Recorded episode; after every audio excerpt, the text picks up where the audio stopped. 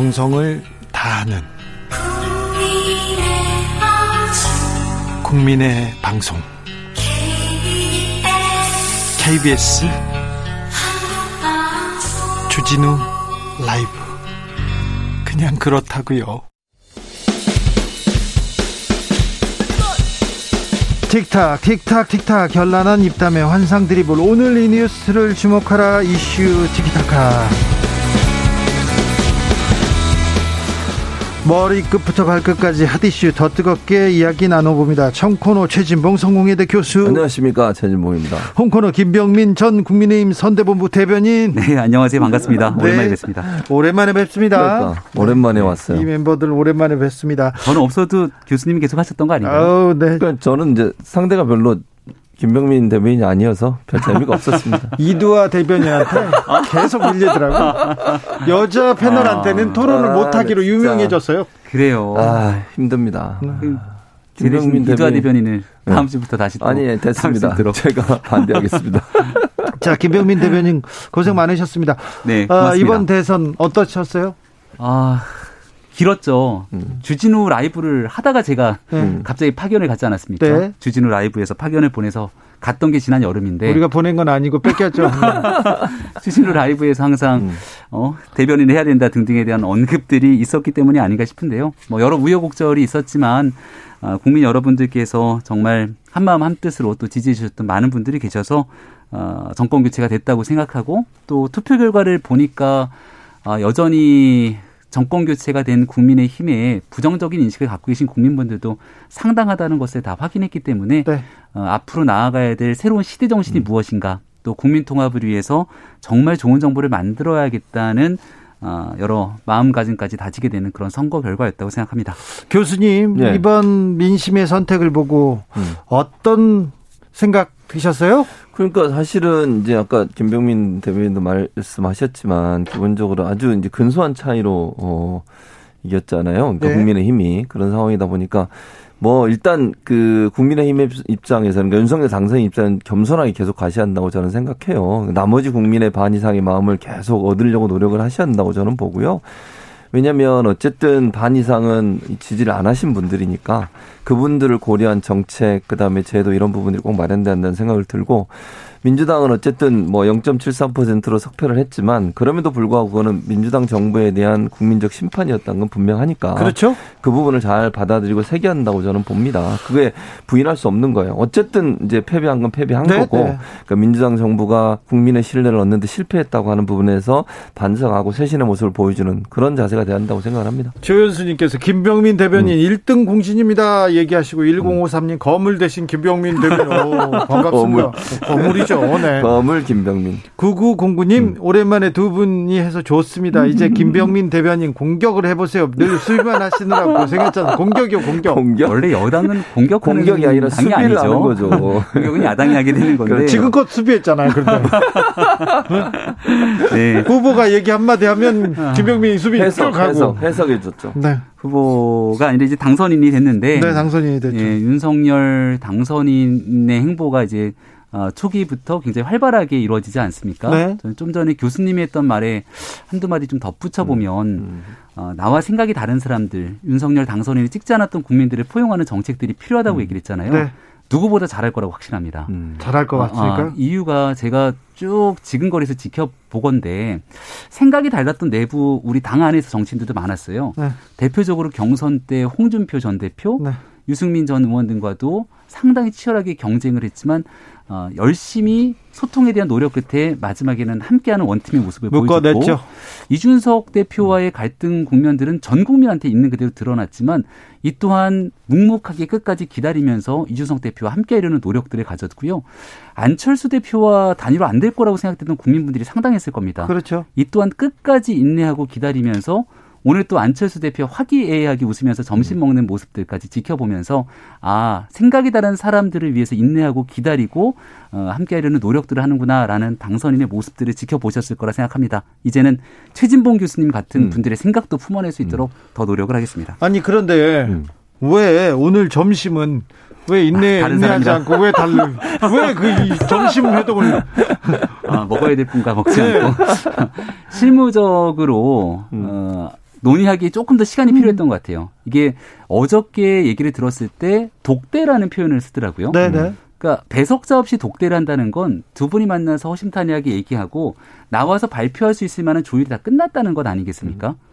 중간에 배석자가 들어가 있게 되면 얘기를 나눴던 부분들을 또 조율하는 측면들이 있을 텐데. 그렇기도 한데 처음 음. 대통령과 당선인이 만났을 때 끝나고 나서 합의문이 나온다던가 뭘 발표한다던가 그런 것보다는 그냥 고생했다 덕담을 나누고 앞으로 잘해달라 이런 얘기를 음. 하는 그런 장이었잖아요. 그런데 이번에는 좀 아니었나 봐요. 덕담을 나누는 것도 매우 중요하고요. 또 그 안에서 의미 있는 얘기들을 나눠야 되지 않겠습니까? 왜냐하면 당선인과 현직 대통령의 만남 그리고 그 이후에 문재인 대통령의 임기가 진짜 얼마 남지 않았기 때문에 가장 좋은 모습을 보여주기 위해서 다소 시간을 벌었다 생각하고요. 네. 이게 이제 무산된 것이 아니라 연기가 됐다는 표현을 쓰니 다음번에 이제 만나게 될 때 더 좋은 결과를 만들어내기 위한 인고의 시간이 아닐까 싶습니다. 인고의 시간. 음.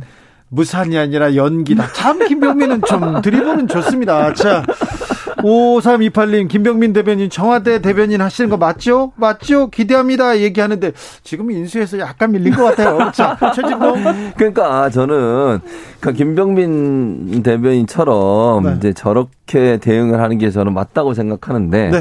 권성동 의원이나 이 측근이라고 하시는 분들이 저는 이 분위기를 다 망쳐놨다고 생각해요.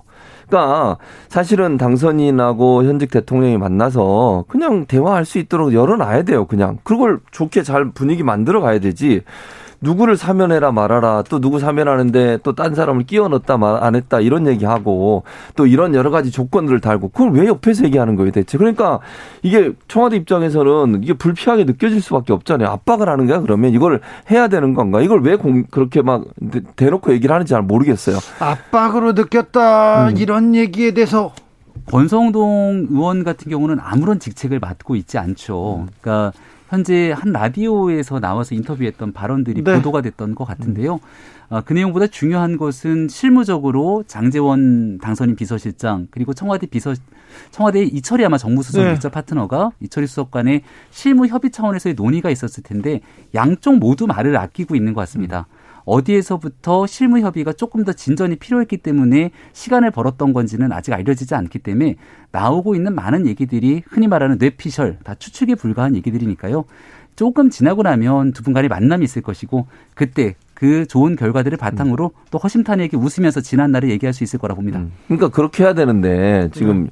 권성동 의원 같은 경우에는 본인은 아무 직책을 맡지 않고 있지만 우리 김병민 대변인 말처럼 그러나 국민들이 볼 때는 윤핵관으로 분류가 되는 분이잖아요. 가까이서 네, 네. 그러니까 그분의 말 한마디가 언론에는 크게 보도될 수밖에 있죠. 없고 네. 본인이 그걸 잘 생각하시고 발언을 하셔야 한다고 저는 봐요. 그러니까 네. 그런 생각 없이 발언을 막 하다 보면 그게 언론에 보도되고 그것이 결국은 분위기 자체를 흐리게 되고 무슨 얘기 안 대화하기 전부터 무슨 무슨 조건을 가지고 하는 것처럼 예컨대 뭐 지금 얘기 나오는 게 뭐 사면 문제도 있지만 네. 직책 공직자 임명하는 문제도 그 문제도 또 괜히 그걸 만나서 얘기하면 되잖아요. 두 분이 얘기할 문제를 왜 다른 사람이 나서 가지고 얘기를 해서 분위기를 이렇게 망쳐놓냐는 거죠. 조금 뭐 압박 압박감이 음. 들기도 했을 거예요. 그리고 음. 지금 윤석열 정부 윤석열 당선인의 첫 번째 주요 과제가 음. 뭐 경제나 민생이나 다른 남북 문제거나 다른 문제일 텐데 MB 사면이 주요 의제가 아닐 텐데 뉴스, 뉴스 를 자세히 살펴보시면요. 네.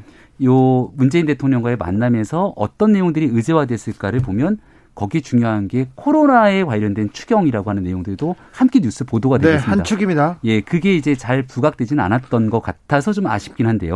근데 사면 얘기만 나오잖아요. 그러니까 이게 워낙이나 파괴력 있는 뉴스이기 때문에 또 그럴 수밖에 그렇죠. 없을 거라 생각하고 박근혜 전 대통령의 문재인 대통령에 의한 전격적인 사면 결정이 없었다면 이런 뉴스가 잘 나오지는 않았을 수도 있습니다.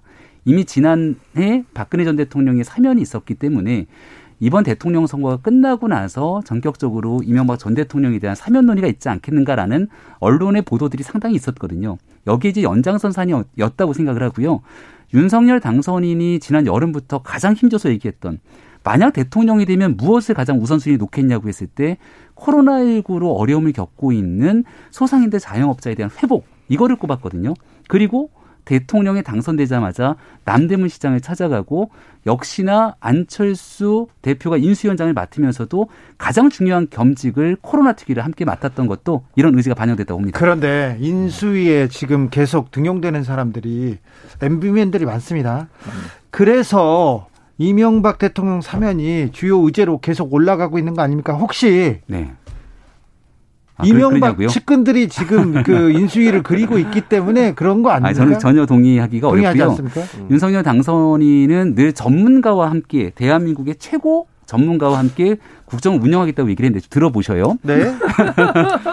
현재 국민의힘이 집권하게 돼서 대한민국이 국정을 인수하게 되는 과정에서는 그 내용들을 이해하고 있는 분들이어야 되지 않겠습니까? 네. 그럼 이제 박근혜 정부가 있을 것이고 이명박 정부가 있을 것이고 그 이전 정부로 넘어가게 되면 너무 멀리 YS 정부까지 넘어갈 수는 없는 노릇 아니겠습니까? 그래서 이명박 정부에 있었던 주요한 인사들 또 오늘은 대통령 당선신의 특보 등으로 박근혜 정부의 핵심 브레인 역할을 맡았던 강석훈 전 수석이라든지 네. 이런 인사들까지 다 지금 하나둘씩 등용이 되고 있기 때문에 특정 정부의 인사가 아니라 국정에 대한 경험을 바탕으로 초기 5월 10일 윤석열 정부의 밑그림을 그리도록 인수인계가 필요한 일들에 적합한 인사들이 지금 하나둘씩 인수에 포진돼 있는 정도로 보시면 될 것 같습니다. 알겠습니다. 어, 캠프에 캠프나 음, 인수위에 네. 박영준 차관 왕 차관으로 불렸던 박영준 전 차관이 옵니까? 저는 인수위에 들어가 있지 않고 네. 내용을 전혀 모르기 때문에 네. 그 상황들은 모르겠습니다. 사나야님께서 네 질문했습니다. 병민아, 병민아, 여가부 장관 추천 추천한다. 여가부 장관 아, 굉장히 획기적인 아이들. 대한민국에 네, 한 번도 얘기를- 남성 여가부 얘기를 장관이 했습니다. 네. 없었던 상황이 좋은 생각이네요. 이분은 저희보다 나이가 많으신가 봐요. 그래서 네. 이렇게 주셨어요. 저도 나이가 적진 않은데 네, 그러니까. 해봤으면 그래서. 김 대변인 당초합니다 이렇게 합니다. 어, 1474님께서 어, 당선인이 청와대 안 들어가고 광화문이나 용산으로 간다고 하는데 네. 어디로 출근하시나요? 이렇게 물어봤는데 지금 청와대로는 어, 안 집무, 가겠다. 청와대 집무실은 옮기겠다. 이거 여기에 대한 의지는 확고합니까? 집무실을 옮기겠다보다 청와대에 안 들어가겠다가 이제 핵심인 건데 네. 이제 물리적인 공간에만 많은 분들이 관심을 가지시는 것 같아요. 근데 물리적인 공간이 광화문이든 용산이든이 중요한 것이 아니라 제일 중요한 당선인의 철학은 구중궁궐 안에서 대통령이 참모들과도 제대로 소통이 되지 않는 이 구조를 깨야 된다.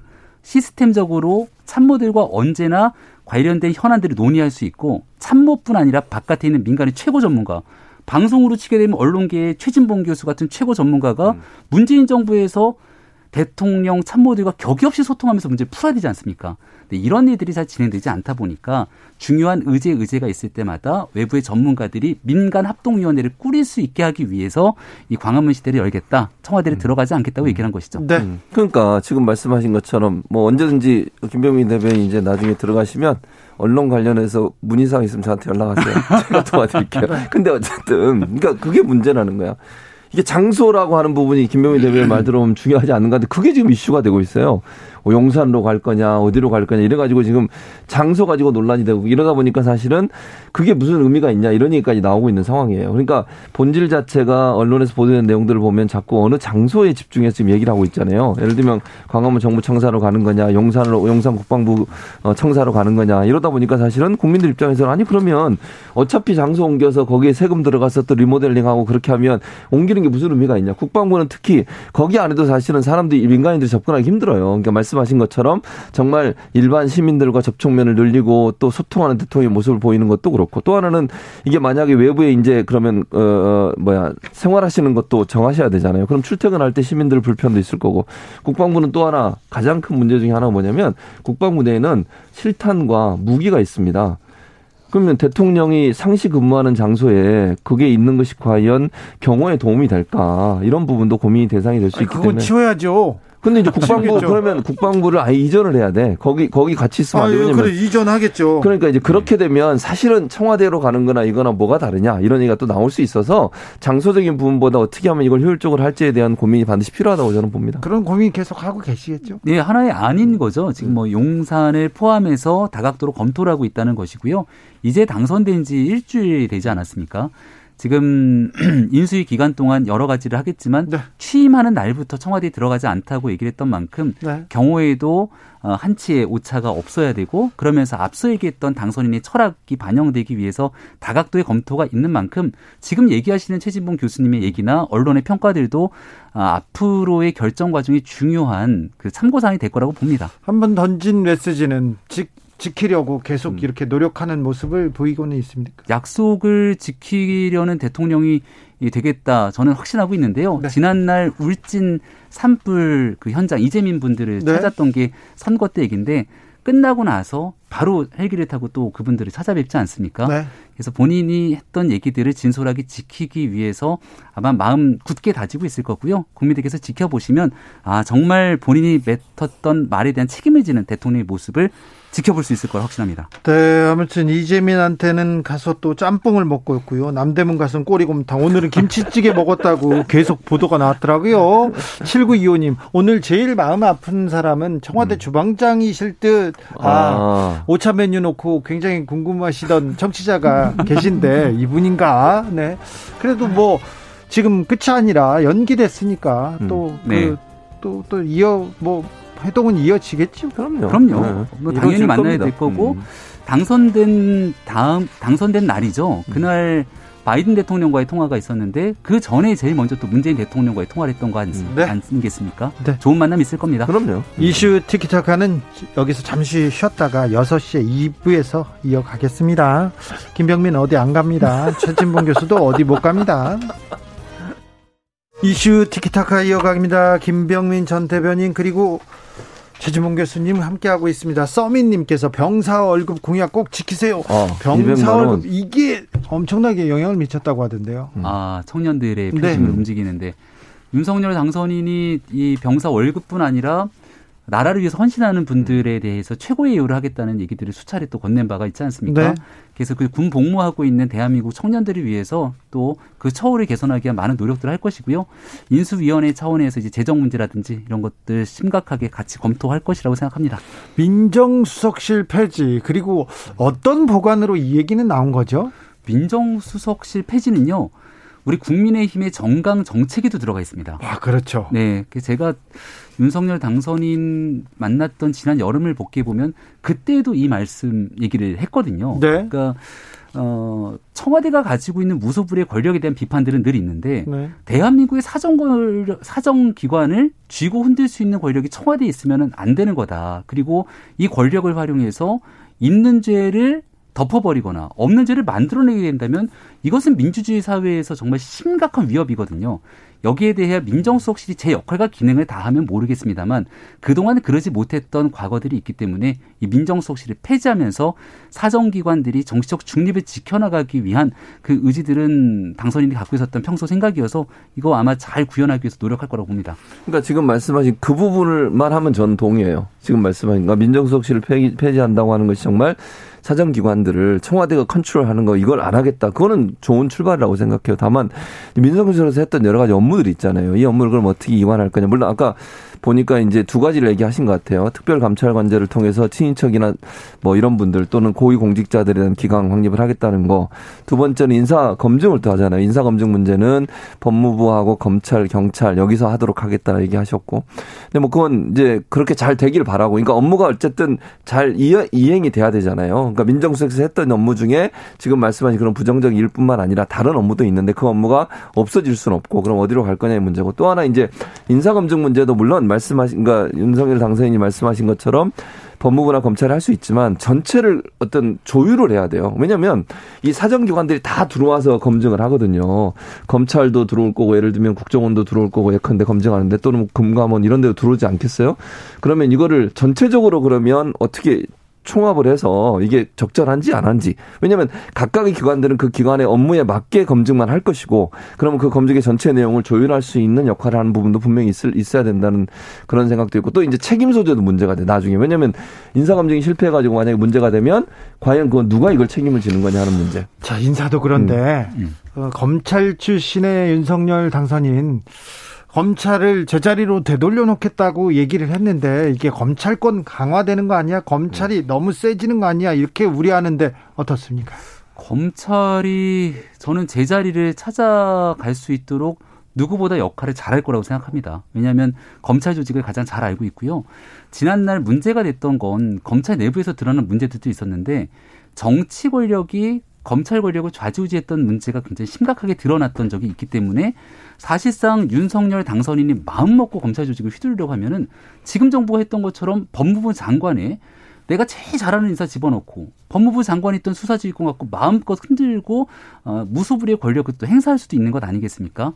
지금 그 선거 과정에서부터 냈던 사법개혁, 검찰개혁에 대한 안들을 보게 되면 대통령이 가지고 있는 권력들을 다 내려놓게 되는 거예요. 민정수석실 폐지도 마찬가지고 법무부 장관이 수사지휘권을 폐지하겠다는 것도 마찬가지고 그럼 검찰이 무소불위의 권력을 행사할 수 있겠는가? 이것들을 견제와 균형을 맞추기 위해서 공수처도 만들어 놓고 검경 수사권 조정을 통해서 일부 견제 장치를 만들었다는 게 문재인 정부의 평가 아닙니까?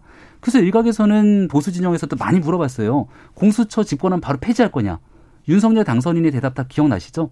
폐지하겠다가 아니라 공수처가 정상적으로 기능할 수 있도록 수정 보완 조치가 돼야 되는데 그리고 원래의 정상적인 역할들을 수행하는지 지켜보겠다고 얘기를 합니다. 이 견제와 균형의 장치 속에서 잘해왔던 현 정부의 모습들은 또 일부 인정하면서 가겠다는 연속성상이 있기 때문에 지켜보다가. 패, 지켜보다가 폐지한다고 했잖아요. 지켜보고 그름에도 불구하고 공수처가 지금 다 비판받았잖아요. 네. 이렇게 정상적인 기능 외적으로 흘러가게 되면 국민 여론이 가만히 있지 않을 거라는 거죠. 네. 그러니까 이제 가장 큰 문제는 지금 이제 김병민 대변인은 좋은 면만 얘기했어요. 그러니까 좋은 면도 있을 수 있는데 문제는 견제받지 않은 권력이 되는 것에 대한 우려예요. 그러니까 검찰이 어떤 어디로부터 견제는 받아야 되잖아요. 어쨌든 권력도 검찰이 갖고 있는 권력이라는 건 거의 엄청난 권력이잖아요. 수사의 기소권도 갖고 있고 이런 부분이라고 하면 그 권력이 만약에 잘못되거나 타락하게 되면 정말 이건 엄청난 국민의 피해로 돌아올 수밖에 없고 정치 권력의 하수인 역할을 할 수 있는 위험성도 충분히 있는 겁니다. 그래서 그걸 견제할 수 있는 장치를 지금 없애는 게 아닌가 하는 우려가 있는 거예요. 예를 들면 법무부 장관의 수사 지휘권도 긍정적 부정적 면이 같이 있다고 저는 생각해요. 검찰 권력에 대한 견제 장치, 공수처 문제도 검찰 권력에 대한 견제 장치인데 지금 공수처에 대한 여러 가지 그 의혹이라든지 이런 부분들을 가지고 계신 것처럼 보여져서 공수처가 제대로 역할을 할수 있도록 될까 윤석열 대통령이 이제 취임하고 나면 그런 우려가 있다는 거죠. 권성동 의원이 김호수 청, 장 검찰총장 거치 스스로 결정해라 이런 식으로 이렇게 압박하는데 어, 자진 사퇴 주문인가요? 이제 앞으로 분명히 지켜봐야 될 거는 제가 지금 뭐 얘기한다 그래서 그게 윤석열 당선인의 생각과 얘기가 아니잖아요. 그 윤석열 당선인의 생각은 어떻습니까? 윤석열 당선인이 가장 많이 표현했던 건 시스템, 법과 원칙, 국민의 상식이란 단어를 아마 가장 많이 들어보셨을 거라고 봅니다. 어, 지금 현재 당선이 되고 난 다음은 대통령 당선인신을 중심으로 모든 메시지들이 일원화돼서 나가고 있기 때문에 그 외적으로 얘기하고 있는 많은 내용들은 저도 마찬가지지만 개인의 생각을 바탕으로 추정해서 얘기하는 것일 뿐 중요한 건 윤석열 대통령 당선인의 그 당선인실에서 어떤 메시지와 얘기가 나오는지를 좀 집중해 주셨으면 좋겠습니다. 그래도 핵관이 이렇게 말하니까 또 좀 검찰에 또 바람이 불 것 같다 이런 생각도 듭니다. 지켜볼게요. 네. 지켜. 언론 또 어떻게 할지. 오늘 김기현 원내총무가 네. 어, 언론이 여야 눈치 보지 말고 권력 비판하는 게 윤 정부의 과제다 이렇게 얘기했는데 언론 정책 어떻습니까? 저는 좀 좀 네. 네, 언론에 대한. 네, 저, 저는 좀 추워요. 좀 네. 아, 네. 언론, 우리 언론 전문가인 최진봉 음. 교수님께서 여러 조언 좀 해주시죠. 그러니까 저는 정권이 바뀌었다고 해서 언론 언론의 어떤 형태로는 영향력을 행사하려고 하거나 이런 부분은 절대로 하면 안 돼요. 저는 그건 아니 사실은 윤석열 당선인도 언론 자유 얘기했고 다만 우려되는 것은 이제 좀 언론을 망, 뭐, 이렇게 문을 닫게 할수 있다 이런 얘기를 나중에 하시는 바람에 또 논란이 됐었잖아요. 언론중재법 관련해서 기억나시는지 모르겠지만. 네. 그래서 이제 지금 당에서 뭐 국민의힘에서 일정 부분 언론에 대해서 뭔가 좀 계획도 세우고 뭐 발표도 하시는 것 같은데 그게 언론들한테는 상당히 큰 위협, 위협감으로 다가와요. 오늘 국회에서 네. 모여가지고 대선 네. 불공정 방송했다 이렇게 공영 언론 어떻게 바꿔야 되냐 이렇게 모였는데요. 네. 그러니까 그런 부분들이 사실은 언론에 대한 어떤 간섭과 통제를 하려는 거 아니냐 우려가 생길 수밖에 없습니다. 언론은 가능, 그러니까 그 정치권이 언론에 대해서는 가능한 간섭하지 않는 게 제일 좋아요. 그러니까 공정하고 객관적인 언론이 되도록 제도적으로 장치를 마련하는 건 좋지만 당이 나서서 불공정 언론을 보도를 했으니까 그걸 어떻게 하겠다 이런 식으로 나가게 되면 정치적으로 압박이 될 수 있고 언론들이 그러면 제대로 보도를 못 하잖아요. 예를 들면 윤석열 당선인이 취임하고 대통령이 되시더라도 견제 장치로서 언론의 역할을 하는 겁니다. 권 력기관에 대한 비판과 견제가 언론의 사명인데 그 사명을 좀 어, 이렇게 억압하려고 하는 거 아닌가 이런 이미지가 생길 수 있기 때문에 국민의힘의 이런 태도는 좀 바꾸셨으면 좋겠다는 개인적인 생각이 있습니다. 네, 얘기하려면 되게 길고 무거운 음. 주제인데요. 일단 첫 번째는 언론과의 소통 문제가 있을 수 있고 그리고 여권에 대해서 과한 비판하는 언론에 혹시 재갈 물리는 것 아니냐라고 우려가 제기됐던 게 언론 중재법에 관련된 문제일 수도 있고요. 세 번째는 공영방송 같은 경우가 정치적 중립을 외면하고 공영방송의 본연의 기능을 퇴색한 것 아니냐라는 비판의 지적들이 지난날 MBC의 모 방송의 보도, 선거에서 특정 후보에게 매우 불 불리하다는 표현을 넘어서서 심각한 문제가 제기될 수 있는 방송을 하고 난 다음에 그 방송 자체가 오히려 여론의 문매를 맞았던 적이 있습니다. 이것들을 하나둘씩 다 섞어서 얘기하면 좀 긴데요. 한 가지 확실한 건 아, 공정하고 객관적으로 언론이 본연의 기능들을 잘 수행해야 된다는 국민의 상식에 맞춰간 문제가 없다. 두 번째는 윤석열 당선인이 대통령이 당선되더라도 나와 생각이 조금 다른 언론들과도 충분히 소통할 수 있는 그런 준비가 돼 있다는 건데 문재인 대통령도 언론과의 소통을 오랫동안 강조했지만 취임하고 난 뒤에 5년을 돌아보면 그렇게 적극적인 소통 의지가 없었어요. 윤석열 당선이 제가 바로 옆에서 기자들과 수차례 만날 때보다 새끼손가락 걸고 약속을 한 적도 있으니까 한번 지켜보시죠. 그래요? 네. 그 무섭게 생각 안 해도 됩니까? 저는 왜 이렇게 무섭죠? 눈을 보고 말하세요. 자, 6986님, 대답 안 하시네. 소상공인 자영업자 방역지원금 천만 원 지급 약속 꼭 지키세요. 정말 너무 힘이 듭니다. 하는데 이 부분에 대한 고민은 계속되고 있죠? 네. 제일 아마 우선적으로 이 문제 해결하려고 노력할 거고요. 안철수 인수위원장께서도 코로나19 대응에 관련돼서 뭐 소상공인에 대한 어, 당선인 후보 시절부터 적극적으로 약속했던 내용들 어떻게 빨리 재정 마련해서 문제를 해결할까가 깊은 관심을 갖고 있을 겁니다. 이 부분 제일 우선적으로 해결해야 된다는 얘기를 수없이 얘기해 왔던 만큼 정말 어렵고 힘든 시기를 겪고 계신 소상인들 자영업자분들이 방송 듣고 계시다면 희망을 가지고 계셔도 좋을 것 같다고 생각합니다. 그러니까 저는 뭐 지원하는 거 동의해요. 그렇게 해야 된다고 보고 다만 이제 그러면 구체적으로 이제 국민들을 안심시키기 위해서는 재정적인 걸 어떻게 마련할까 하는 부분에 대한 청사진도 반드시 있어야 된다. 그러니까 천만 원 지원하는 거 저는 전적으로 동의하고요. 다만 그럼 재정을 어떻게 잘 마련해서 어떤 국채를 어느 정도 발행, 발행하고 이런 부분들에 대한 소상한 계획이 밝혀져야 국민들이 안심이 되거든요. 그러니까 지원만 하겠다고 하고 어, 재원을 어떻게 마련하는 부분이 없다고 하면 국민들이 불안해 하실 수 있으니 이 부분도 함께 밝혀주면 좋겠다는 생각이 있습니다. 다음 주 월요일 날 인수위가 음. 출범합니까? 글쎄 아직 기간이 명확하게 발표되진 않았는데 네. 뭐 특정 보도에는 주말에 음. 현판식을 하겠다는 보도도 있고 네. 저도 언론을 통해 보고 있습니다만 그렇게 늦춰지진 않을 것 같은데. 네. 네. 아까 김병민 대변인도 이렇게 강조했지만 네. 윤석열 당선인의 핵심 관계자 윤핵관의 음. 말보다 윤석열 당선인의 말에 귀를 기울이면 되는 거죠 우리는. 그럼요. 그걸 보고 음. 판단해야 되는 거죠. 맞습니다. 네. 근데 주변에서 말이 많이 나오니까. 그러니까 저는 한마디 조언하자면 주변 분들이 좀 말씀을 안 하셨으면 좋겠어요. 그게 괜히 오해를 불러일으키니까. 아니, 지금 힘이 있고요. 지금 뭐 그림을 그리는데요. 말을 안 하고 싶어도 저도 오늘 방송에 나오라고 네. 계속 연락이 와서 나오지 않습니까? 네. 그래도 나와서 물어보서 얘기를 하면 김병민 거기에 대해서 또 이렇게 음. 얘기를 한두 마디 던지는 과정 음. 속에서 이게 다 100% AI처럼 정제돼서 얘기하는 게 쉬운 일이 음. 아니니까 네. 그런 생방송 중에 발언에 대해서도 다소 좀 이해해 주시기를 거듭 간곡히 부탁드립니다. 그래도 뭐 거치 표명하라고 그렇게 얘기는 안 하잖아요.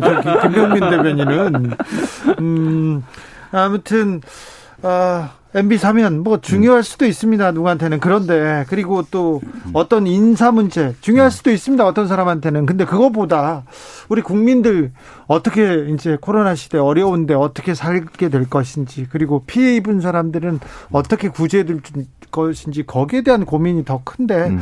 이런 얘기가 조금 더 많았으면 좋겠다는 생각 해봅니다. 네. 네. 어, 이슈 티키타카 김병민 최진봉 최진봉 김병민 두 분 오늘도 감사했습니다. 네, 고맙습니다. 고맙습니다. 정치 피로, 사건 사고로 인한 피로, 고달픈 일상에서 오는 피로. 오늘 시사하셨습니까?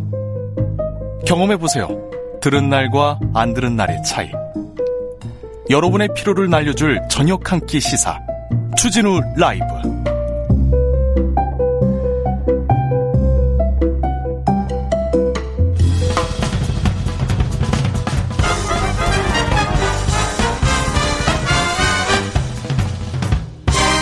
훅 인터뷰. 모두를 위한 모두를 향한 모두의 궁금증 훅 인터뷰 문재인 대통령 윤석열 당선인 회동이 일단 연기됐습니다. 취소는 아닙니다. 양측에서 이유를 얘기하고 있지는 않은데요. 자, 어떤 분위기가 지금 청와대에 휘감고 있는지 물어보겠습니다. 박수현 국민소통수석, 안녕하세요. 예, 안녕하세요. 네. 어, 오찬을 하겠다고 해놓고 그 연기 좀 이례적입니다. 그렇습니다. 우선 국민께 말씀드린 중요한 일정을 이렇게 네. 연기하게 된 것을 이후에 어쨌든지 간에 매우 송구스럽다는 말씀 우선 드리고 싶고요. 다만 장재원 그 당선인 비서실장과 이철이 청와대 정무수석이 협의를 계속하게도 했으니 뭐 그렇게 좋은 결과로 국민께 다시 말씀드릴 수 있겠다 이런 말씀을 드리고요. 네. 어쨌든 당선인과 대통령의 회동은 뭐 축하와 덕담 그리고 국민 통합에 대한 희망의 메시지를 전달하는 자리가 아니겠습니까? 네네. 그러니만큼 뭐 잘 뭐 다시 일정을 잡을 수 있기를 바라고요. 지금 실무 차원의 협의를 두 분이 해나간다고 했으니 기대를 좀 가지고 있습니다. 네. 회담이라고 보기도 그렇지만 덕담, 그리고 앞으로 어떻게 해달라. 지금까지 고생했다. 이런 얘기가 오갈 걸로 예상됐습니다. 밥 먹으면서요. 대체로 역대 모든 대통령과 당선인의 그 회동이 되게 그런 덕담과 축하 뭐 이런 자리였지요. 예. 네. 저 이명박 전 대통령 사면 때문에 조금 틀어진 건 아닙니까? 아마 지금 그 축하와 덕담을 하면서도 또 국정 경험을 공유하는 자리이고요. 네. 당선인께서 대통령께 어떠한 말씀이라도 하실 수 있는 자리 아니겠습니까? 네.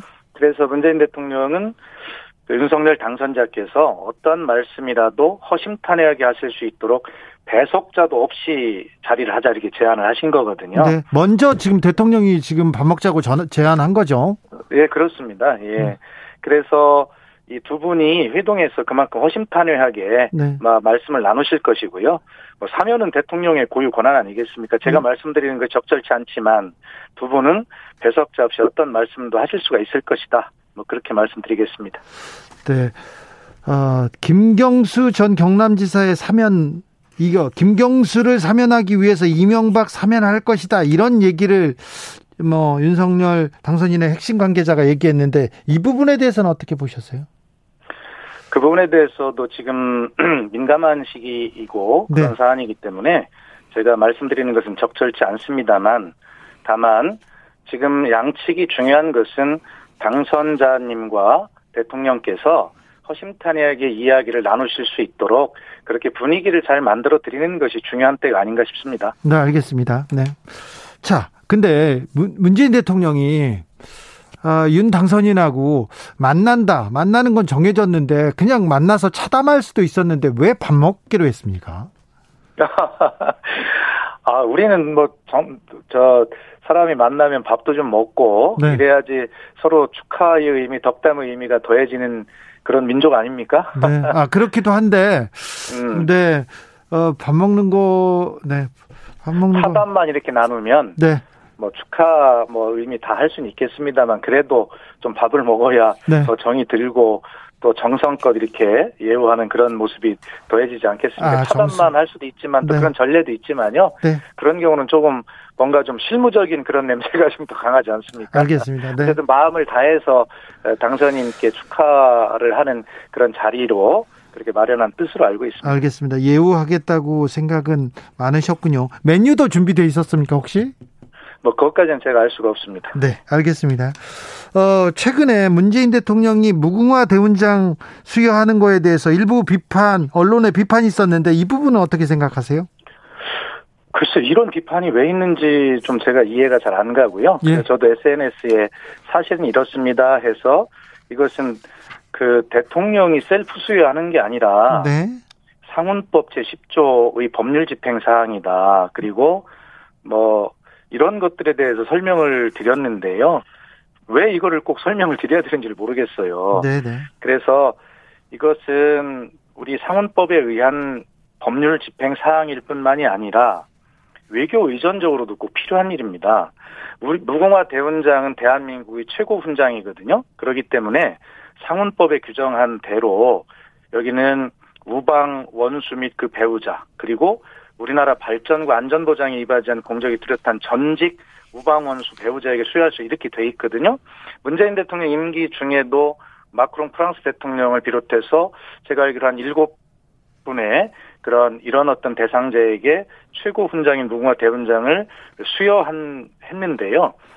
그런데 만약에 그렇게 외국 원수에게 그렇게 수여한 최고 훈장을 우리 대통령이 이런 것 때문에 안 받는다고 생각하면 우리 대통령이 받지도 않는 거를 외국 원수에게 그 수여한 그런 성의가 없는 것 아닙니까? 이런 외교 의존적 필요도 있고요.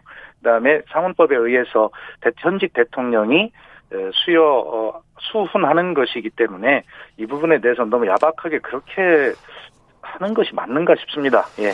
그런데 9361님 상훈법 대통령 무조건 어, 주는 거는 뭐 잘못된 법 아닙니까? 이렇게 얘기하시는 분이 있습니다. 그러면 언론이 그런 예. 부분을 지적을 하려면 네. 셀프 수요라는 것을 비판하지 마시고 예. 어, 이러한 국민적 정서와 여론이 있으니 이 법을 개정해서 네. 좀 다른 제도로 만들자라고 하는 제도의 개선을 건의하면 어땠을까 싶습니다. 네. 네. 그러나 지금까지 초대 이승만 대통령부터 역대 모든 대통령이 이 상훈법에 의해서 무궁화 대훈장을 수여해, 수여해 오신 것이 사실입니다. 네.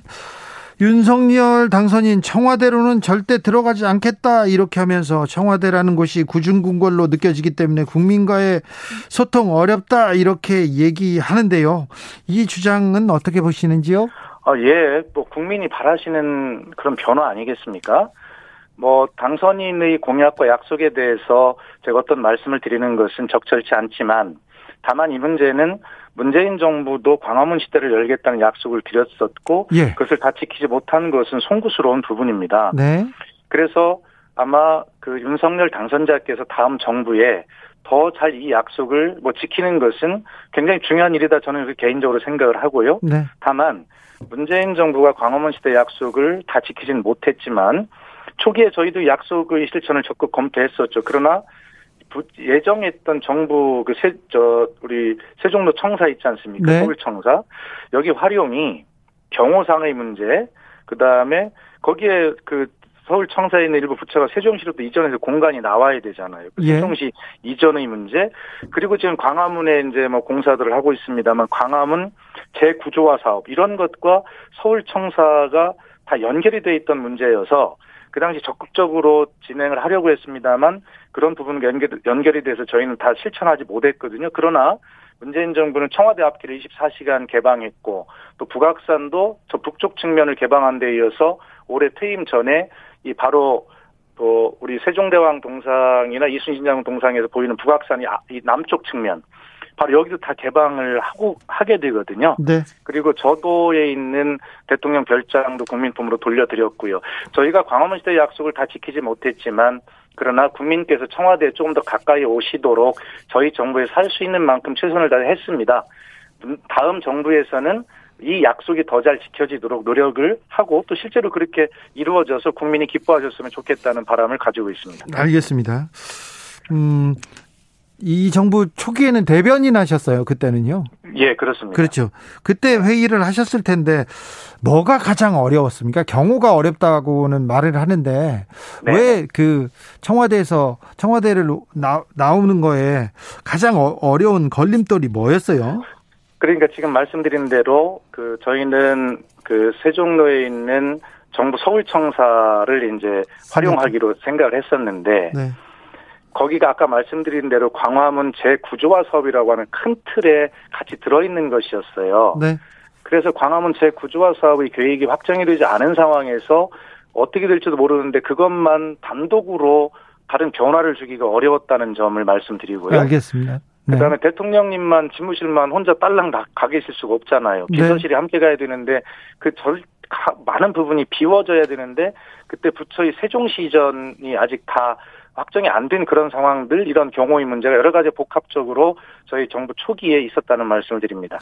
청와대가 그렇게 구중분거리입니까? 국민하고 소통하기가 좀 힘든 구조입니까? 구조가 좀 보완 보완돼야 됩니까? 그런데 결과적으로 국민과의 소통은 어떤 뭐 장소나 그런 지리적 문제가 아니라 여러 지금은 다양한 소통의 구조가 있지 않습니까? 네. 문재인 대통령만 해도 정부의 예산안을 제출하고 국회 예산안을 제출하면서 국회에 나가서 직접 시정연설을 하는데 무려 일곱 번은 한 번도 빠지지 않고 당하나서 직접 국민께 설명을 드린 그런 소통을 기록하셨습니다. 그래서 뭐 저희가 이 광화문으로 나가는 약속을 지키지 못했지만 아까 말씀드린 대로 국민이 청와대에 더 가까이 오실 수 있도록 그렇게 했고 소통은 장소나 지리적 문제가 아니라 결과적으로 다양한 그 계기에 다양한 어떤 그 도구들 과정들을 통해서 국민께 얼마나 진심으로 말씀드리느냐가 그리고 국민의 또 반응을 얼마나 잘 귀 기울여 듣느냐 하는 것이 아마 소통의 본질이 아닐까 싶습니다. 소통이 부족했다 이런 얘기에 대해서는 좀 할 말 많으신 것 같은데 그 부분은 차근차근 하겠습니다. 네. 아, 그리고 어, 대통령의 임기가 5월 9일까지예요. 예. 그 전에 그 전에 인사를 어떻게 하느냐 이 부분을 가지고 지금 당선인 쪽하고 청와대가 약간 조금 어 좀 얘기가 지금 왔다 갔다 하는 것 같은데 어떻게 합의점을 찾아야 된다고 보시는지요? 글쎄요, 이것은 대개 역대에 보더라도 그 이 정부 이양기에 그렇게 회동을 통해서 어, 당선인님과 대통령께서 잘 그렇게 인사권과 또 현실적 필요를 잘 조율하시고 또 협조하셨던 것으로 알고 있습니다. 예. 뭐 이번에도 그렇게 되겠죠. 아 그렇습니까? 텐데, 네. 예, 그런데 한 가지 꼭 말씀드리는 것, 싶은 것은 일부 언론에서 뭐 공공기관에 문재인 정부가 마지막까지 알박 인사를 한다는 기사가 요즘 많이 나오지 않습니까? 네, 네. 그런데 적당한 적절한 지적이라고 생각을 해요. 역대 모든 정부 이행기에 이게 관행이었고요. 공공기관의 임원들의 임기가 보장이 안 돼가지고 네.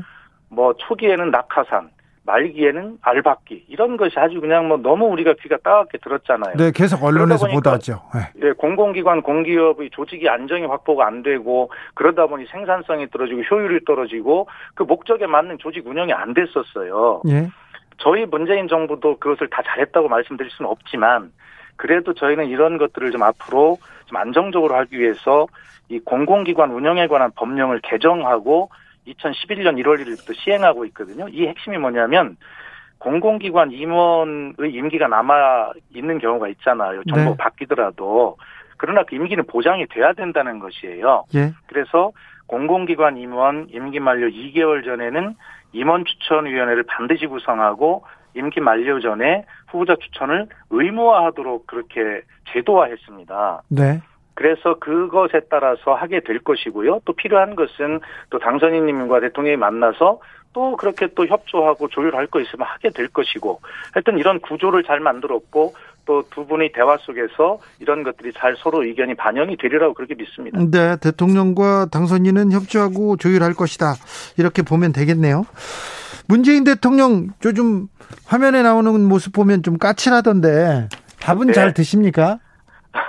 그거는 제가 잘 모르겠는데 아마 혼신의 힘을 다해서 국정에 임하는 뭐 대통령은 문재인 대통령만이 아니라 역대 모든 대통령이 그러하셨을 거라고 생각을 합니다만 하여튼 대통령이라는 자리가 그만큼 엄중하고 힘이 들다라고 하는 것이 요즘에 문재인 대통령의 그런 혼신에 다한 다한 그런 모습에서 느껴지고 있습니다. 저희들도 예. 자, 국민 대변인으로서 또 국민 소통 수석으로 청와, 청와대 문재인 정부에서 함께 했는데 잘한 점 말고요. 아쉬웠던 예. 점 하나만 꼽아 주세요.